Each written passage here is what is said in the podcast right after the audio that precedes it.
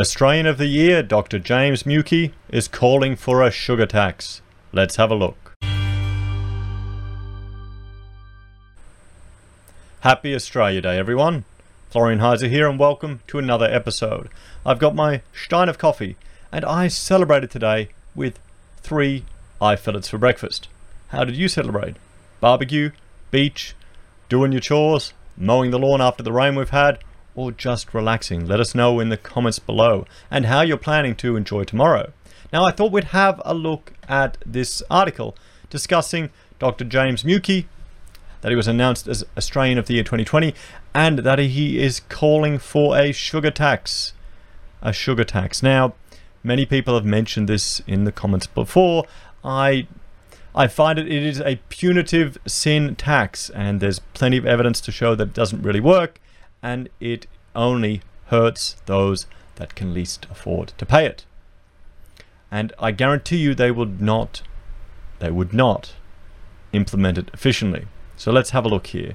I think this is because well two reasons. One, ophthalmologists probably have very little education in nutrition and he's just following the health guidelines and what he was taught and he might be getting frustrated with all the blindness and health issues that he is seeing, particularly in his practice in remote areas. But let's let's have a look. An eye surgeon working to prevent blindness has been named the 2020 Australian of the Year. The recipient of this year's honour, Dr. James Muecke, was handed the award by Prime Minister Scott Morrison at the National Arboretum in Canberra tonight. Dr. Muecke has dedicated his career to the prevention of blindness and ophtha- ophthalmic research. He founded the Sight for All in 2000, an organization dedicated to fighting all causes of blindness with projects in Aboriginal and other Australian communities as well as Asia and Africa. Dr. Muecke succeeded last year's winners of the Australian of the Year award, two Thai cave research rescuers, Craig Challen and Richard Harris. The researchers were jointly named as last year's winners for their heroic effort to save 12 Thai boys who were stuck in an underground cave with their soccer coach. With programs in Australia, Ethiopia, and nine countries across Asia, Sight for All not only restores sight but alleviates poverty and improves the life expectancy of its patients. Dr. Muecke warns Australia is facing a looming catastrophe as the number of people with diabetes, the vast majority of who, who, whom have preventable type 2, is set to double from 1.7 million. It is now the leading cause of blindness among working aged adults in this country, he told the AAP. It is a growing epidemic and it's the biggest threat to our health system. And I 100% agree with him. Non communicable diseases are the real issue here. Everyone's freaking out about this virus in China when many more people are catching these diseases, which are going to have a much bigger impact on a much greater portion of civilizations in the world and the health industry than you could even realize. So here's, here's what he's suggesting.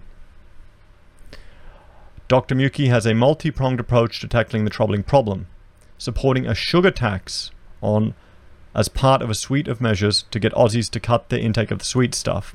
Taxing would hopefully encourage people to seek lower sugar alternatives, particularly taxing sugar sweetened beverages, which are a huge culprit in type 2 diabetes, he said. Well, here we go. Here we go. I, I'm not a fan of taxation in any form or punitive taxation. But let's have a look. If he's, he's just drawing out sweetened beverages, but I would like to draw everyone's attention to this data here. And this is, and I'll bring this up here, this is from a video from Low Carb Down Under by Dr. David Unwin, and how he, a British uh, general practitioner, and how he was looking at just the issues with his patients, all getting diabetes, all getting health issues, all getting the signs of, you know, alcoholic liver or liver disease. Now, he developed these charts, the nice sugar charts by Unwin, and they are and these charts are explaining the sugar equivalent of the glycemic index. So it helps predict how the fruits might affect blood glucose. Important information if you have type 2 diabetes. And we see here a banana. is the equivalent because he was just telling people, oh, it has a GI rating of this, you shouldn't have it, and they couldn't get it. His patients couldn't understand it, so he had to get it converted over to what is the equivalent of teaspoons of sugar. So a banana is five, the equivalent of eating 5.9 teaspoons of sugar. So a Mars bar has 8.5 teaspoons of sugar per small bar. So a banana is better than a Mars bar, but not by much, guys. Not by much with regards to sugar. It's probably better because it doesn't have all the seed oils and garbage in the Mars bars. But then let's look at a healthy breakfast. Bran flakes 3.7. Milk, and this is this is without adding any to it. Look at apple juice. Would you feed your kid a Mars bar for breakfast? Guys, so their breakfast is 16.3 teaspoons of sugar before they drench the bran flakes in brown sugar. Or honey. Or put jam on the toast. We can have a look here at the other culprits. So he's talking about sugary beverages, which is just going to be an added cost, particularly in these remote communities that we have as well. It's going to be even more of a cost because the state is managing getting services out there and they're doing a terrible job of it, like, like um, some of the islands as well. You know, grapes, for apples, watermelon, nectarines, apricots, fresh strawberries. So, I mean, our kids, when my mother would bring a bunch of bananas, they would just go nuts. They would eat so much of them because it's just a sugar hit. So I said, well, bring something else. I'd rather you bring apples or bring pears or apricots even. Something which has less of an effect. So do you think they would start taxing this? Or how many people would stop going from the Coke to drinking the apple juice then because it's healthy? The problem with these taxation issues is that it is punitive, it's not educational, and coming from a professional ophthalmologist, his training is in disease management and curing. It's not in addressing the root causes, and he's he's a you know he's applying a punitive approach to it, which I can completely understand and appreciate. But is it going to work? I'd bet a carton it won't. So, he also wants governments to step in to regulate food labeling and advertising. Advertising space and time for sugar needs to be reduced, particularly in kids' TV. I think advertising sugar to kids' TV is terrible. Advertising campaigns to make people aware of the consequences of overconsumption of sugar and the effects of diabetes on sight are also crucial, he said.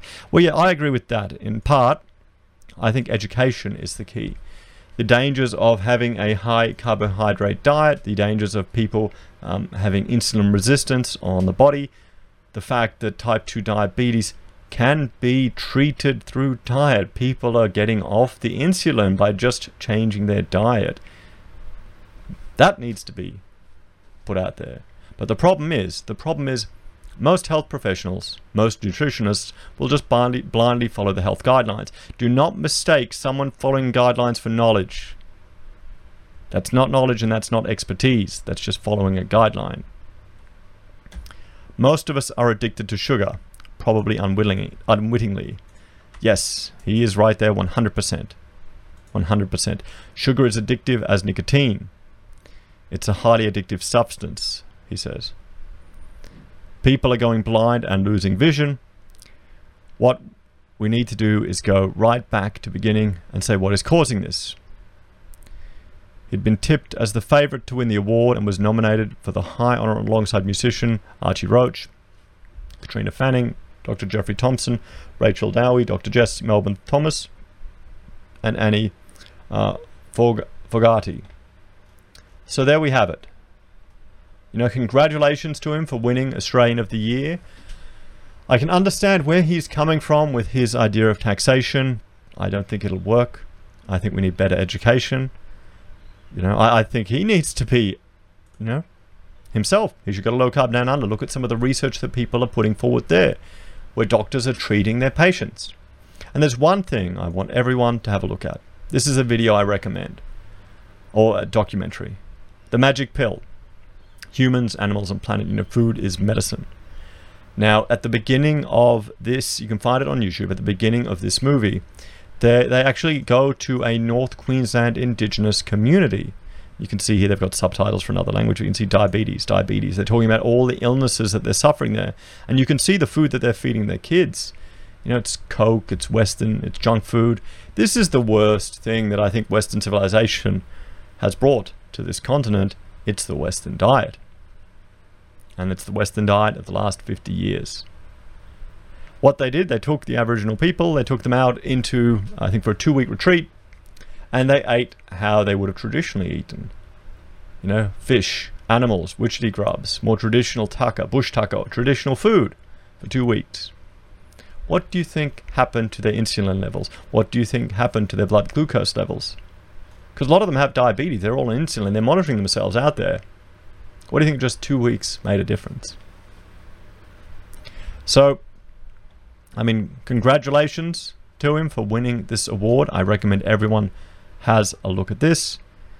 But I'm not confident that a sugar tax is the solution. I think it is much too punitive and frankly, it just shows, I'd say, a surface level understanding of the dietary, um, well, the causes of the dietary issues here in Australia. Just taxing processed food is just going to put a cost of living burden on the poorest of the poor. It's not going to educate them. We need to educate people. People need to realize they need to look at the sugar impacts of everything they're eating. They need to learn about the latest research where people are reversing their diabetes, people are cutting their weight by significant amounts. And our health guidelines, our dietary guidelines from the government, need to be scrapped and based on only real laboratory based science. Because a lot of it is just this quasi survey memory rubbish that isn't worth the paper it's printed on. Anyway, guys, happy Australia Day. Let me know what you all think. Do you think a sugar tax is the solution? You know, will it stop people who are addicted to something as strong as nicotine? Did it work on cigarettes? Yeah. Anyway, thanks for watching. Please like, share, and subscribe. If you're a fan of the channel and want to help support us, we have a Patreon where you can make a small monthly donation. You can also join the channel here on YouTube where you get access to um, emojis and badges. You can also use our affiliate links at Independent Reserve for your crypto trading and Amazon and eBay for your consumer purchases. Someone's stocking up their Blu-ray purchases, I've noticed. Very good. Good to see you bought the Predator. That's a good one. Makes me want to get it, actually. Uh, but back on topic, we also have Pocket Squares available at Heiser Says. And we have PayPal if you want to contribute that way. Thank you, everyone. Have a great Australia Day, and I will talk to you later. Bye for now.